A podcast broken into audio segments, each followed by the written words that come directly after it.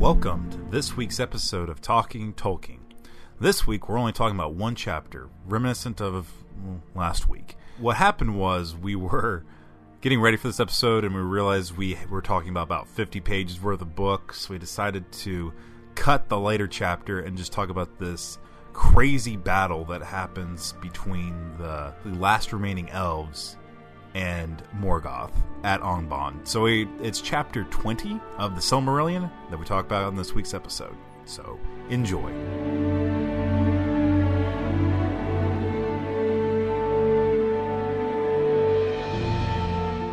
Of the battle where everyone got screwed over. Mm-hmm. That's what this. That's what it should be so called. Beren and More Luthien, battles. Beren and Luthien return to corporeality, they're but- both. They're both people. but Meliana's like, "Oh, you don't have a soul anymore. This is more pain than I've ever experienced in my entire life." Because now when Luthien dies, she's just dead. And then Beren and just Luthien like like, the rest of men. Beren and Luthien like wander off into the woods and have a child. And they name the child Dior, just like the fashion house. And nobody ever hears from them again, nor knows when or where they died. Yeah, that's like th- that's like that's like maybe like three lines with them involved, where they're like, "And this happened. The thing you were so invested in last, and they died, and whatever. No one could find their bodies. Or, or great. It was just a nice little liaison from the previous Yeah, and I mean, chapter. but- Dior mm-hmm. does become the heir of Thingol. Mm-hmm. I do find it funny that it's not like at the end of the previous chapter. Not at the Yeah. end of the tale. Oh, Yeah, no, it- yeah. But but you know, it kind of makes sense because you're left on like a good note of like, oh, and everything went okay. You know, someone lost a hand, but then it's like, but then it's like in the ending of this, and they they died or whatever, and no one knows. What they, now moving on to some horrible, sh- you know, some horrible stuff. Moving on to uh, So Maedhros catches word. He's like, wait, it is possible to recapture a Silmaril. And Morgoth is weaker now than ever. Let us raise a giant army of all of elfdom oh God, to plus some some men as well. and and also in one line the dwarves, but you know yeah, that was weird. Mm-hmm. Mm-hmm. there's literally like a single reference in this chapter to the dwarves, and it's the first reference we've gotten to the dwarves in about eighty pages. Really long time. Yeah, I mean, they, they they they came up, and then it was like, oh, I guess they're here. I actually kind of missed they were dwarves at first. We'll see a little bit more of the dwarves too, but uh, but yeah. So Maedhros is you know calling all of these as many people as he can, saying I think I think he has hand envy. He's like, man, this is one-handed human could do it, but I, the one-handed son of Feanor, could not. Got to get this down. Yeah, So, however, though, remember that Mor- uh, Morgoth, Maedhros, and his brothers are still clouded, kind of, by this oath of Feanor uh, and all of the repercussions of it that we've seen thus far. So, um, some people are kind of like, "Ah, you're on your own, buddy." You know that oath is starting to pull out as more bad than good as we're getting further along. You know, when it was first sworn, it was remember Galadriel was like, oh, "Nope, I'm out." a dude basically disappeared because of it because his Mm-hmm. passion and fury was so hot. Yep, just disintegrated into nothing. Yeah, um, like like a candle in the wind. like a candle in the wind. Exactly. Bye, bye, Feanor. Granted, that's five thousand candles. That's Yeah, five that's- thousand. Although you, one could say that Feanor burned with the light of five thousand candles in the wind. That'd be hot. Now, now is a good chance, since we did not preface this at the beginning, to say this is a short episode because we're only doing one chapter because the Yeah. next chapter is forty pages. Because uh, yeah, the the tale of Turin and everything that goes down in that uh, definitely merits its own uh, episode. Also, I need to reread it. it's, it's 'Cause it very was dense. crazy. It's very dense. But for now, we'll just talk about a great big battle. So yeah, um, What's this battle called again? the It's fifth called- My battle book in of it's called Nirnaeth. Oh wait, no, I want I want Chase to try. Yeah. to Well, I need. I need. it. I, I forgot to Here you bring go, out my Chase. book. Here Yeah, go. go ahead. Yeah, I want Chase to pronounce it. Uh I just kind of had to look at it on the book. I didn't have to say it out loud. Nernieth Arndiad. I just kind of went batter Pretty up on that one. Pretty close, yeah. Um, so, and again, I, I do not pretend to actually be able to speak Elvish, but I think it's Nirnaeth Arnoediad, yeah. um, which uh, we will learn is called the Battle of Unnumbered Tears. Um, Ugh. yeah. So, Maedhros does get quite a large army to join him. Um, however, we learn, you know, right away that he was a little foolhardy and decided to start his uh, assault a little too soon. Um, they did manage to drive the orcs out of northern Beleriand, but in so doing, uh, Morgoth caught wind of it, and so now knows that the Sons of Feanor are again trying to um, Do that thing again. fi- fight against him. Yes. So now he's gathering his spies again and um, sending them forth. Now, quick question before we get too deep into the battle and stuff like that and the spies. The Silmaril, where is it at again? Thingol. Thingol Thingol has, has it, it. and there's actually even a line that's like where Thingol is like, Surprise, surprise! Thingol is driven mad with the lust. Yeah. bread. yeah, Yeah. it's it's another pretty thing, it's a pretty shiny thing, doing horrible things to people in Why this don't they world. just Yeah. like found the Smithsonian already? and put them. This belongs at a museum. I Feanor's idea of like a Um. lead lined vault in the middle of the earth was a good idea. But yeah, yeah. Valerianda Jones. Thingol was actually one who Valley for short. who decided he was not going to um, join in Maedhros's great army because he, you know, still M- Maedhros and his brothers were demanding that Thingol hand the Silmaril over, and Yeah. Thingol doesn't want to, and, And in begins this to weird lust way, for it. well, and in this weird way, he does feel a little bit of like loyalty now to Beren. yes, yeah, that's true. yes, Man, he did the thing I asked him to. The boy's pretty good, you know. yep. So yeah, so he doesn't want to hand it over, and yeah, I, I, I've said it before. I'll say it now. I'll probably say it again. Uh, we learn something very valuable from Tolkien, and it is not to be covetous of shiny things. no, they're All that glitters is not gold. Yep. Um, so yeah, uh, Maedhros is tr- uh, now we we get kind of a, a layout of what Maedhros' plan is to attack against Morgoth, and we kind of see like you know Tolkien's knowledge of battle strategies once again coming forth. Um, so he Yeah, I was having some flashbacks to Hannibal here. the the military strategist slash Yeah. Carthaginian general, not the uh, critically acclaimed NBC Brian Fuller series. Well, and we must remember too that Tolkien was in the trenches during World War One, and um, so He was gonna- a lot of the battle stuff is kind of influenced by the horrors that he saw. no, no, never mind. Don't disregard what I was, I was just uh, my, I had brain fart. Sorry. Um, so yeah, so Maedhros is uh, planning to attack Angband from the east and the west, um, and hopefully draw out the armies of Morgoth, and then have Fingon come through the passes of Hithlum, and uh, you know beat back the armies of Got- Morgoth. You've got team coming in from the sides, Mm-hmm. and then team coming up right through the middle for the full frontal assault. And Right. So they're basically taking Angband and they're basically making a pocket around it. Right. They're blocking it in. So- Right. I mean, this is this is kind of the opposite of what um. Oh dang it! Dang it! Dang it! Scipio was no, no. Scipio was the guy. The Roman general whose name I can't remember, which is really embarrassing because You I'm- should know that. because I should definitely know this because degrees. But anyway, uh, the Battle of Cannae, the greatest military defeat oh in yeah, history. yeah. Mm-hmm. It's kind of the opposite of because the Romans they're like, oh, the Carthaginian line is like weak, so they focused all of their forces in the middle Mm-hmm. so they could try and break through. And what happened instead is that Hannibal was like, oh, well, well let's just surround them instead. Yeah.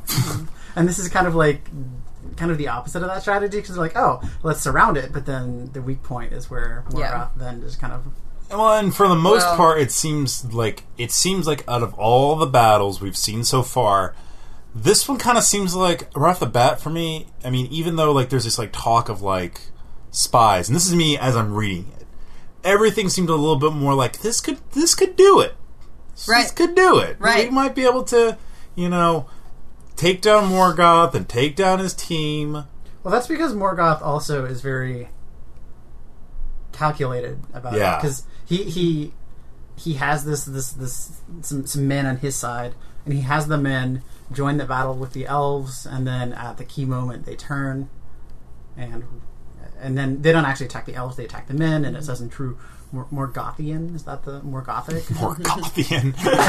oh, What's up there? More gothic. In, in true form. more gothic form, he had men killing men. Mm-hmm. And, yes. But that's yeah, uh, a little to come later. yeah. Um, so, so things at first are looking pretty good, um, but then Fingon uh, kind of sees this black cloud coming out uh, from towards Thangorodrim, and uh, so now you know Morgoth clearly knows that he's being challenged once again, um, and Fingon is starting to get a little worried. Um, but then, happily, here comes Turgon from Gondolin with 10,000 people, which we hadn't uh, expected before. It wasn't going to happen. Uh, but so now Turgon's like, okay, yeah. Uh, This is happening. Yeah. Um, and they have this great call, which I love. Um, Oh, yeah, the call was the yeah, best. Turgon is yelling, "The day has come," and then all of his men answer, "The night is passing," Night is passing. um, which is something I mean, I could just I could just imagine that the day has come. Mm-hmm. Behold, people of the Eldar and fathers of men, and the day has come. And they cry, and the night is passing. I could just imagine that, like thousands of people shouting that. Tolkien is really great at uh, making these grand war speeches from these captains, you know, that can inspire their men to go into battle. It's really great. Yeah. it's- It actually it, it reminds me of um of, of this historical quote by Frederick the Great. Uh, when his soldiers were fleeing at a, a battle, he, he yelled at them, "You cursed rascals! Do you want to live forever?" It's pretty inspiring. Yeah. well, they riff on it, and And um, Starship Troopers. Starship And Starship Troopers. Troopers, yeah. come on, you dogs! You want to live forever? Yeah. I don't know. I guess just like given the association of like day and night, I, Mhm. I, I, Yeah. digress. As I often. But then, but then they, but then now is when they meet the forces of Morgoth, right? Right. Um, and so Morgoth is, you know, sending out armies towards Hithlum now. Um, and the Noldor there are wanting to fight back against it, but Hurin, who is um, one of the men from the House of uh, Hador, right, Yep. um, is speaking against fighting. He's like, no, no, wait, this is not the plan. We have to wait. hold off, hold off. And so now the captain of Morgoth has been told to draw out King Fingon. Um, so he sends out some riders to parley with him. Yeah, that, that was weird. Yeah. And they bring out um, an elf named Gelmir, the son of Guilin, who was the lord of Nargothrond and had been captured in one of those previous Yeah, battles yeah, we had read yeah. about, the Sure. Bragollach. Sorry, was it was it Hurin we were talking Mm-hmm. about? Okay, uh, Hurin is the son of Galdor and Hareth uh, of, and Galdor is the son of Hador. Yeah, the House of And- Hador. Yes, and he is the father of Turin and Nienor. Yes. Thank you to these handy genealogical charts in the back. Um, so they they they bring out this elf that they had captured from this last battle, and they say to Fingon uh, and company that hey, we have more people that we've captured. Um, and we're going to keep doing this. And then they cut off his hands and feet and head in, Ah. in front of them and just leave him there, you know, as like, you know, All right, we're out. Oh, God. He has a cute nickname now, Torso Boy. mm, no. Mm. Thank you, Weird Al.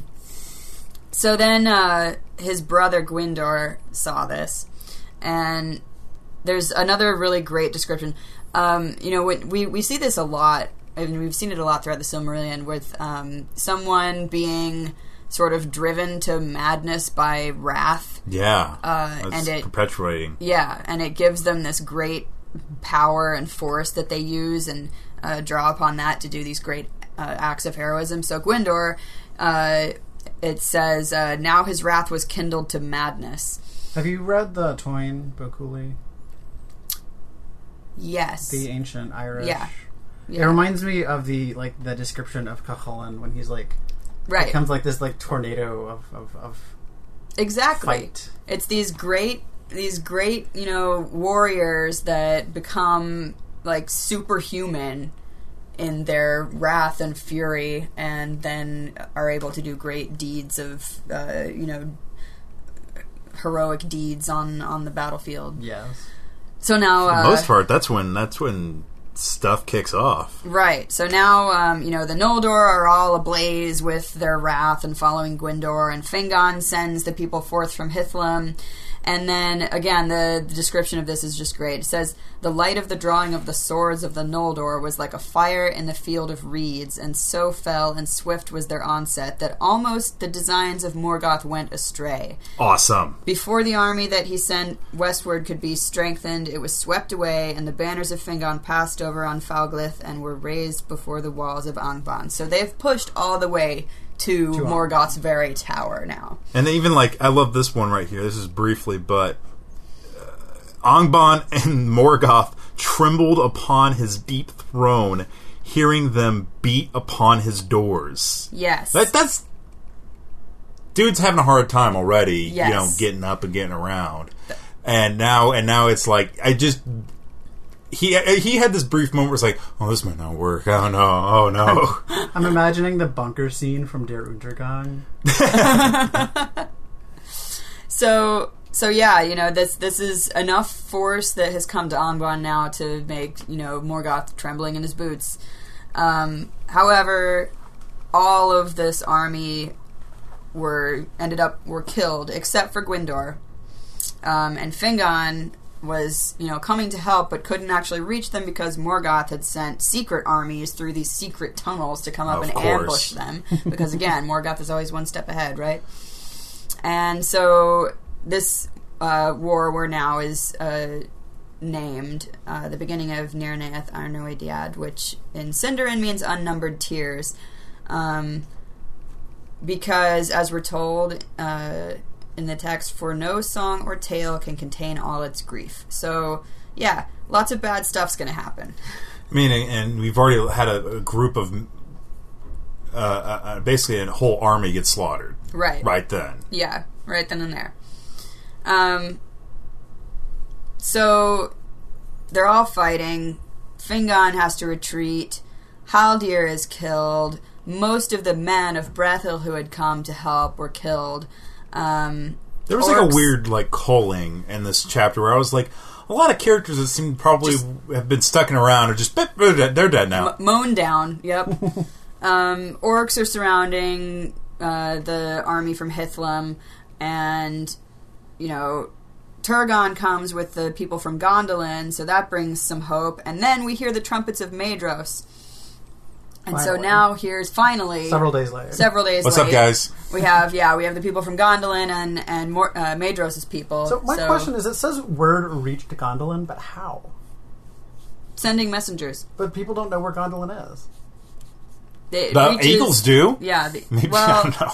it it reaches the the messengers. Maybe maybe the elves have like some weird way of communicating that we've not heard discussed You mean about. like the Palantir, maybe something along or, those lines. or where- maybe maybe like the the Gondolonians have just like periodic scouts and or heralds, and somebody bumped into one. Maybe I don't know, but definitely. I mean, and also this battle probably lasted like what? Gondolodrim. I like Gondolonians. But this battle's already, Gondolite. This battle's long, probably lasted long enough that something like some word would come up, and like someone's coming up to Gondolin saying, "Hey, it's really bad there. they need help.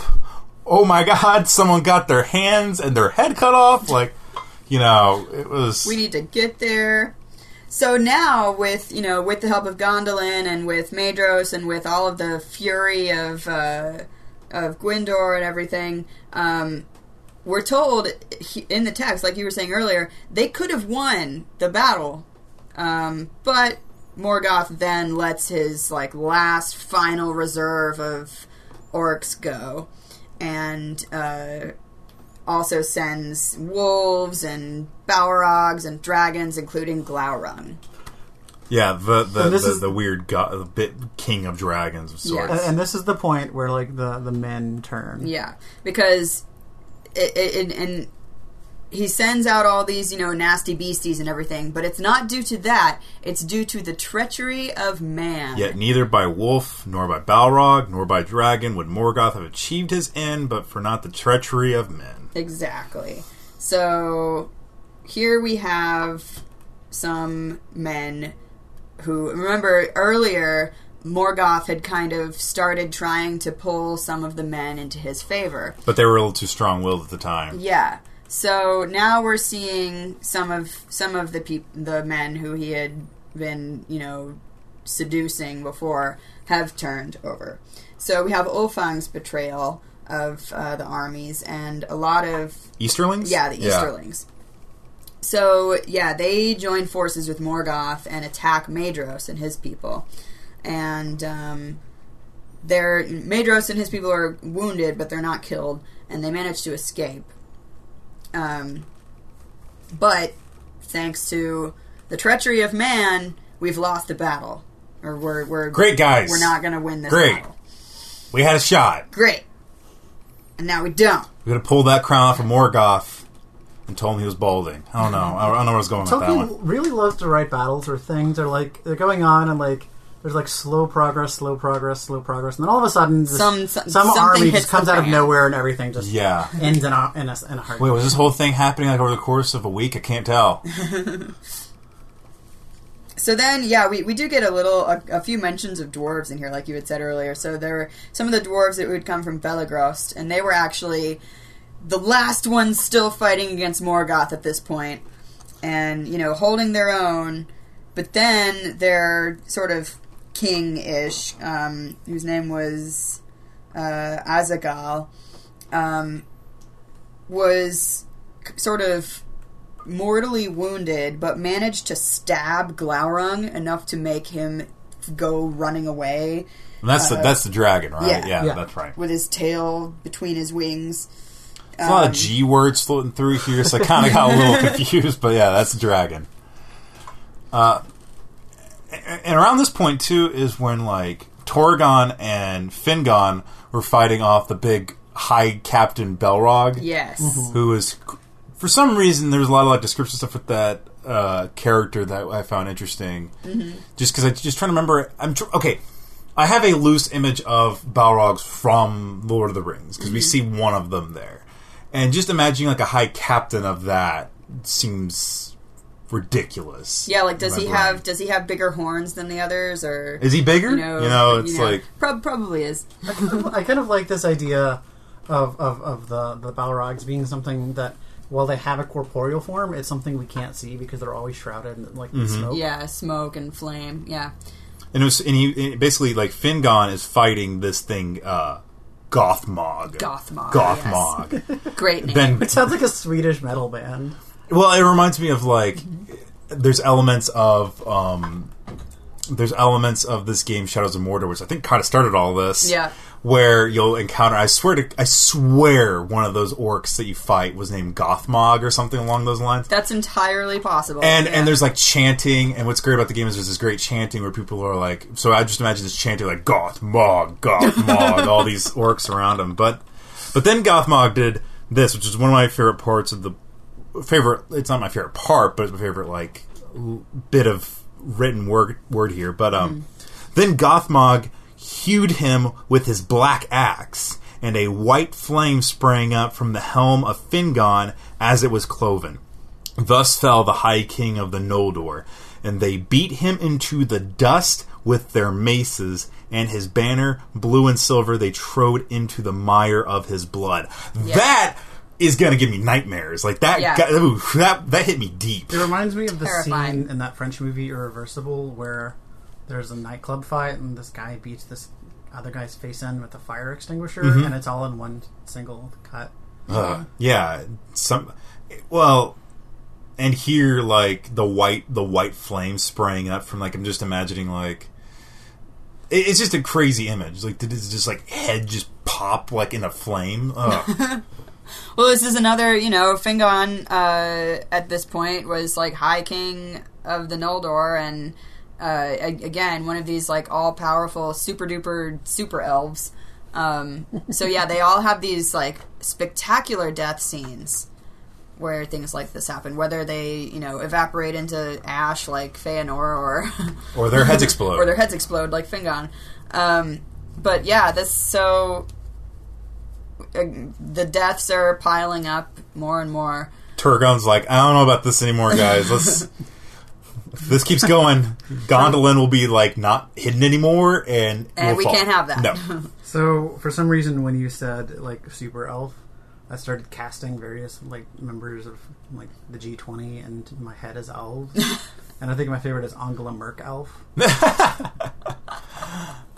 I digress. oh lord so so yeah so now you know the field around angband is sort of rega- regained by the forces of morgoth and a lake of blood, and a lake of point. blood yeah um, but we still have the pass of Sirion, and so now we move to uh, this exchange between Hurin and Huor um, from the House of Hador and Turgon. And yeah, so Hurin is telling Turgon to leave because, uh, you know, he's like the last great hope of the Eldar. Yeah. Um, and Gondolin still needs to stand be- because it's sort of the last stand against Morgoth now.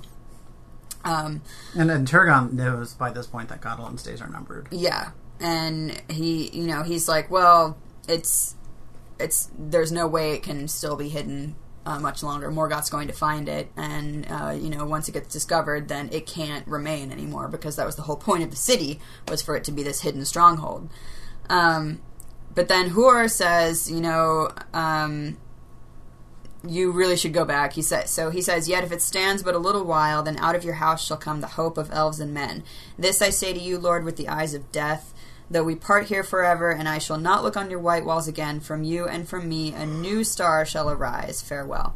So he's like, they're urging Turgon to go back to Gondolin because eventually, you know, some great hero will arise from there. I mean, to be to be fair, the way this battle plays out. I mean, we were talking about World War One Mm-hmm. and the bloodshed that comes from that. I mean, I'm also like given like images of like the bloodshed at like Gettysburg or something like Oh, that. yeah. The imaging that like not only are the elves taking a beating, we are we're, we're also the elves are giving a beating as well, and Mm-hmm. the orcs are being basically slaughtered. I, f- I imagine that. I mean, the w- the way it was described at one part that like the, the the forces of orcs that were upon the elves was like triple that of their forces. Yeah. and they're still like mowing them down. I mean, they're pushing back hard, but they're mowing them down. Got a feeling that the orcs numbers right now are dwindling. Like, They gotta are. be dwindling at this point. I mean, I mean, we have a dragon who's being scared off. Like, Mm-hmm. so Yeah, both sides are being. so there's know, there's some element to that idea of yeah we're lost this fight but we might actually win them in the future like we're gonna lose this battle but we might win, but win we the might war win the war. Yeah. So Gondolin s- still needs to stand. Um, so Turgon agrees, and he man- he you know retakes all of his men that he'd brought from Gondolin and as many of the remnants of Fingon's people that he can, and they go they retreat. Um, and Turgon escapes with the help of Hurin and Huor, who are still fighting behind him, um, sort of like you know protecting those people as they go back. Um, and then it finally comes to so Huor is killed by uh, by an arrow pierced to the eye, which is quite ah awesome yeah um, and you know uh, all of his men are killed. Um, and the orcs, there's this uh, an, another just you know nasty nasty description here. It says that the orcs hewed their heads and piled them as a mound of gold in the sunset. Um, so now you have uh, just a pile of man heads.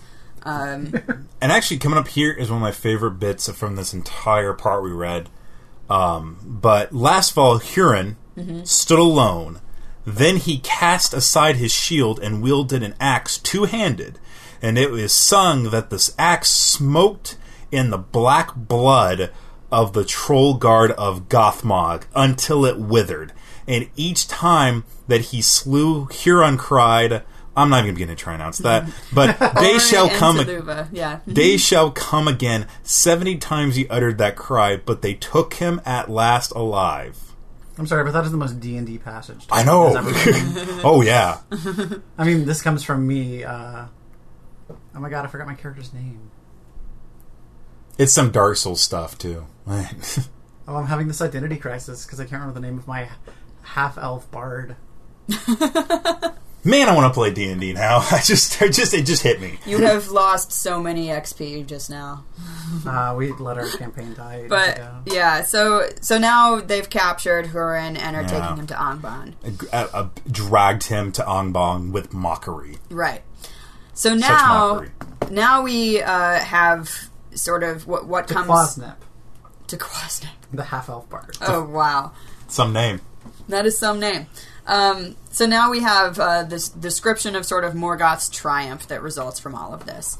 Um, and again, you know, like we saw earlier, that he had managed to turn man against man. Um, so, uh, yeah, this passage here is pretty great. His design was accomplished in a manner after his own heart, which, in a manner after Morgoth's own heart, Black and pretty, sad. pretty bad. Just yeah, horrible. For men took the lives of men and betrayed the Eldar, and fear and hatred were aroused among those that should have been united against him. From that day, the hearts of the elves were estranged from men, save only those of the three houses of the Edain. And, and when I read that line, suddenly a lot of stuff made sense, knowing where a lot of stuff kind of ends up. Uh, that's the split. Mm-hmm. Yeah. That's the split. That's why everything from a political standpoint, Middle Earth, around the Third Age, right? Right? Is so weird and disconnected is because people are still feeling this, aren't they? Oh, yeah. Oh, yeah, okay. And especially the elves. Um, Because they've lived forever. Because, yeah, they've- could live forever. They've experienced the whole thing from the spring of Arda through all of this, you know, the fall of, um, or the uh, uh, Morgoth entering into Beleriand and ruining everything This and is- managing to tur- turn men against them. This is why Galadriel is like an important figure. yeah, yeah, because she's because she's seen all of it. She's this. basically like a day zero elf. she's like one of the few, isn't she? Who makes it that long? Yes, Okay. that's why her leaving Middle Earth is like such a BFD. Yeah. Um. So now, um, Orcs are running all across this land. right, the orcs are kind of free to run amok where they shouldn't. they go into the north and some further south into Beleriand. Um, Actually, I should say she's not a day zero elf because she is Feanor's half niece. Sorry. Oh, right. Okay. She's still But- seeing all this stuff. yeah, but as close to one as we're gonna get. Um, and Morgoth uh, sends ar- his armies everywhere and is seeking things out. Doriath and Nargothrond are still hidden, but Morgoth isn't thinking about those places so much.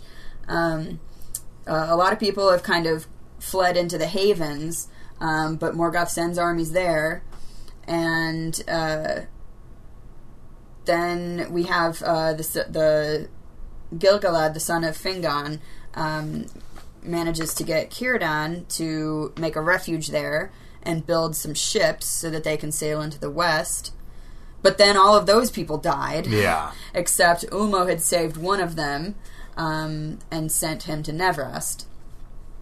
And this uh, was one of Turgon's messengers from Gondolin. So this is one person who knows how to get to Gondolin. Um, might be important later. So, I mean, Morgoth has won. He has essentially won this. He's won this. But something is left that I really, really like. That's said right there about Morgoth and Turgon's relationship of sorts. Now, the thought of Morgoth dwelt ever upon Turgon, for Turgon had escaped him of all his foes that one whom he most desired to take or to destroy. And that thought troubled him, you know Right. that's he's he, he- the dude the dude has won a big battle and he's still like but i didn't get that guy and Yeah. he and he also uh, he he was really afraid of Turgon because Yeah. he had seen him even when they were in Valinor, um, and he uh, he had he had this sort of like foreboding, foreshadowing thoughts about Turgon even back then that he would um, you know give him give trouble to him. So, uh, meanwhile, remember that Hurin had been captured after he had uh, helped um, Turgon to escape. And so they bring him to Morgoth. And Hurin is kind of mocking him and uh, being a loudmouth. And so Morgoth now curses him and Morwen and their children. And um, he curses their whole clan Yeah. and, and every everything that will come after them. And he uh, i don't know if we need more curses running around but okay we, yeah, we've got we've got a, a fair number of them, but we're going to get more. Um, But So also no- seems like kind of unnecessary. Like you're standing before Morgoth, you're his prisoner, and Morgoth is like, "Oh yeah, well I'm going to curse you."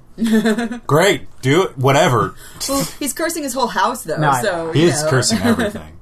um, I mean, this is, but the thing that, that happens to this guy is like one of the most like morbid things Yeah. of this story It's so pretty far. horrible. Yeah, Morgoth basically sets him on this great chair on top of uh, Thangorodrim and sort of binds him to it so he can never leave. And he says, uh, um, so uh, there he was bound by the power of Morgoth, and Morgoth, standing beside him, cursed him again, and he said, Sit now there and look out upon the lands where evil and despair shall come upon those whom thou lovest. Thou hast dared to mock me and to question the power of Melkor, master of the fates of Arda. Therefore, with my eyes thou shalt see, and with my ears thou shalt hear, and never shalt thou move from this place until all is fulfilled unto its bitter end. But he still didn't give up. Yep. After all that, he still did not give it up. Yep. Um. So that's pretty, pretty intense. Pretty sucky. Um, so Hurin is now, you know, lost to his people and his family. He's um, forced to sit and just watch over all of the evil that's happening in his land, and he sees the whole thing. And the last bleak, the bleak, bleak, bleak t- into this story is the mound of bodies made by Morgoth's mm-hmm. people to the mounds of bodies and weapons and stuff. And but but, but what's interesting was no no no okay it's kind of bleak and then it has this like nice like surprise little like slightly like interesting twist to it. Mm-hmm. Whereas the, they mount up this massive body and it's so massive that it like people can see it for miles. Yeah, people can see it everywhere. hill. It's like this massive like curse to elves sort of thing of like look like a monument to look at how you failed, but but eventually grass overtakes it, mm-hmm. and it's like the one spot in this area where grass overtakes. That's pretty interesting. And another element of like Tolkien doing something really dark and really bleak, but then like nice like ha- like there's something like not necessarily great, but just enough of it like going yeah, but all was not totally lost or it wasn't completely messed up and it wasn't like like you know in almost a way that like the earth itself knows them that that these elves went through a lot with this and so they're like covering up uh, covering up their suffering Yeah. and saying like no you're still part of this earth and Morgoth may still cannot beat the earth or something like that. He can't can't beat in the end he's gonna fail kind of thing Yeah. it's a it's a it's there's a lot of symbolism in that part to me Oh yeah, you see you see a lot of that between so you know the the sort of evil forces in in Middle Earth um, are constantly bringing like this black smog smoke. Um, you know, Barfing. barren wasteland. Yeah, barfing uh, Scars smoke if upon you're scars. Mongolian. You know, um, and then there, you know, so that's always sort of at war with things that grow and live and prosper and thrive, and things become beautiful and green. And so, yeah, it's uh, even after you have this great battle where so many important lives are lost, and you know, we could have defeated Morgoth, but alas, he is sneaky and conniving and you know has secret tunnels where he can send armies through them and, and was able to Um, get able to p- push all of men's right buttons and Yeah, uh, able to fi- twist- finally did that twist yeah. men to his favor. Um, we still can manage to regain some of that dark, barren wasteland by, um, oh, that you know, grass is going to grow up on, on over the graves of these. Um, Well, it's like more like growing on this defiled mountain, Yeah. like this kind of like Yeah. gigantic middle finger to the elves, yeah, and then like kind of like covering that up. right, And then- exactly. In several hundred years, we'll build a subdivision, and a child will get sucked into her closet. So Um, that's how protoplasmic demons poltergeist happened. Take over. now, now this this mound, I imagine, still exists within the future of Middle Earth. Almost like this could be like a, like a, like a something someone could stumble upon and be like, "Hey, what happened here?" Oh, this Yeah. was yeah, this was the battle of unnumbered tears. it gets translated throughout the years and it just gets distilled into it's like tier like it's like becomes like tier unnumbered or tier t- numbers of tears and it's like oh okay we didn't so we know from now on but Infinitier. Infiniteer. Oh lord. I'm glad we just talked about this chapter and gave it some time because it was rough. It was Yeah. rough. It was rough going through that whole thing. Yeah, it is pretty. This is a bloody, intense battle. Fine if I, I have read what comes next, and I know it's kind of happening next, and it's weird. Oh yeah, we will see more epic battle I, moments. I swear to God, though, when I was reading this chapter, I kind of got excited because I actually thought I was like, "Are we gonna finally get the end of Mort?" Um, no, we, we still have a couple chapters to go. I, I'm I, I'm at this point thinking I think he's still around, and like Angband is still around somewhere. So, how do you think Morgoth is going to to like? I don't now at this point. Like I really don't. I think his all of his forces will be killed, but he'll just be still Just be under, underground yeah. in the fortress of Angband. crying because his head hurts. Because you know when you're reading or watching, as it may be, Lord of the Rings for the first time, and you're like, oh, Frodo's gonna like you know chuck the ring in there, and then what actually happens is you know yeah, Gollum, spoiler alert, bites off Frodo's finger and then Yeah. uh, like trips and falls into the volcano, and you're like, well, that is not what I was expecting. Gollum No, that's destroys true. the ring. But But I, I, mean, I, that's, don't, I uh, don't. I don't know what to expect is going to happen with Morgoth. In fact, I mean, I still think he, in many ways, will. Still, I mean, the the fact there is this thing, Melkor and Morgoth, like all that stuff, is like news to me about this world because I always thought Sauron was the more important one. But I don't know. Looks like I, I, well, and as it turns out, like the Lord of the Rings is really kind of insignificant in comparison. I know, right? It, it kind of is. It really is. This like like after all this stuff, I'm like, wow, that was a It's- very small chunk of the Yeah. story. Like this was, you know, there was there was evil in the world far It'd- before. it, it'd be like growing up thinking that the like the Vietnam War was the defining conflict of the 20th century. Yeah, Yeah. exactly. Mm-hmm. I mean, it's it's that kind of element of stuff of like like this. I mean, it's very in a weird way. This story has been very like almost un-Western storytelling in a way, where it's more. It reminds me more of like this like everything's about a cycle. Like, This is a cycle. It's just going to keep going, and like the elves may have had per- some weird perspective of that, where men don't. That you know, it's going to get bad, and it's going to get good again, and then it's going to get bad again, and it's going to get good again. And It's going to keep going, going, going, going on. Where you don't really get that in just Lord of the Rings, but you definitely get that in reading this. So it's very interesting. Mm-hmm. I probably have said that before on here. Well, yeah, we you know we've seen that a couple times through um, Characters being repeated. Yeah, of sorts. characters- Coming back, or- hands being chopped off. hands being chopped off. Tolkien has a thing for limbs getting chopped off. I've noticed. Yeah, well, medical technology ain't what it is. Actually, which brings me to like this other point of like minor issue I have, which has since been resolved. But like you know, we go through s- several thousands of years of society in which we're kind of in this technological stasis. Uh huh. And you know, if you look at that, you know, you take ten thousand years. That's the period from the invention of agriculture man landing on the moon. Like we basically have covered about ten thousand years, a little less, but by the time we get to Lord of the Rings, and they're basically the same society they were at the beginning. But it's like I think that the the the answer to that is the fact that the elves are themselves static, I was about to say that. I think the elves are the answer to that question. and it's not really until you know AI truly does become like the the the the, the, the ward of men that technology really starts to become important.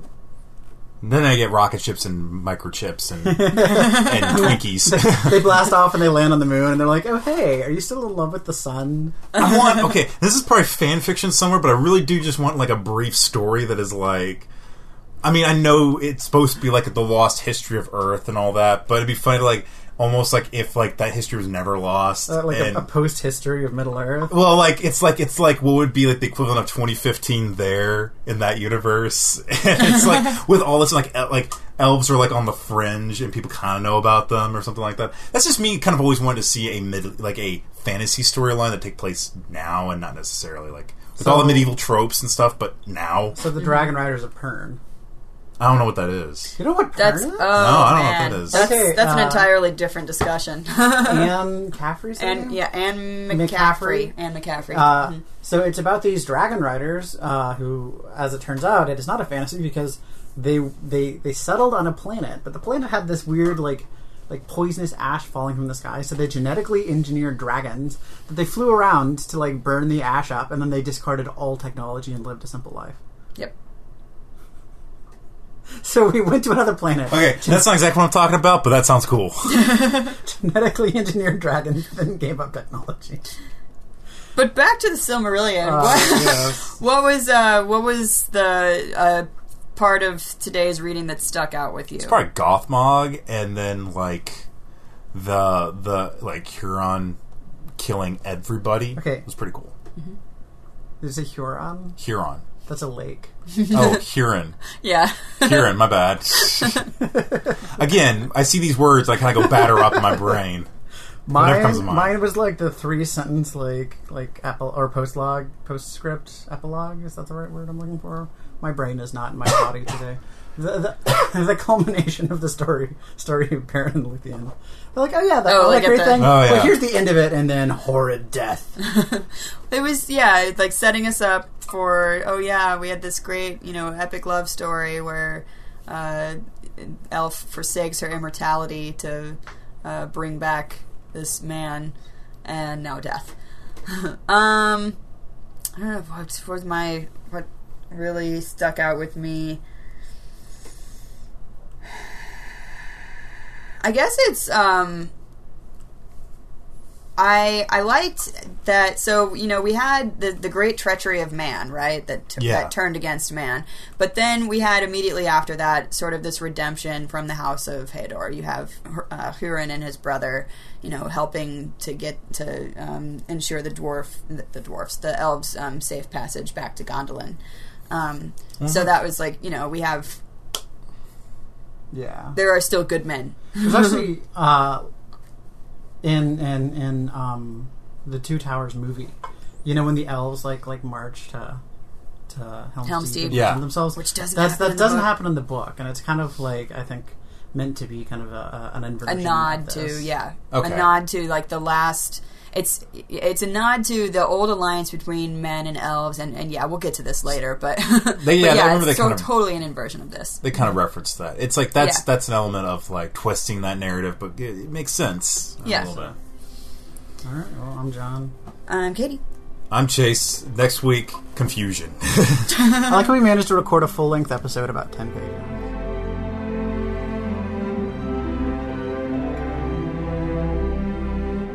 Thank you for listening to this week's episode of Talking Tolkien. You can find more podcasts at warpzonenetwork.com. And you can find us on iTunes by just searching for the English class Talking Tolkien. You can also email us at the Talking Tolkien at warpzonenetwork.com.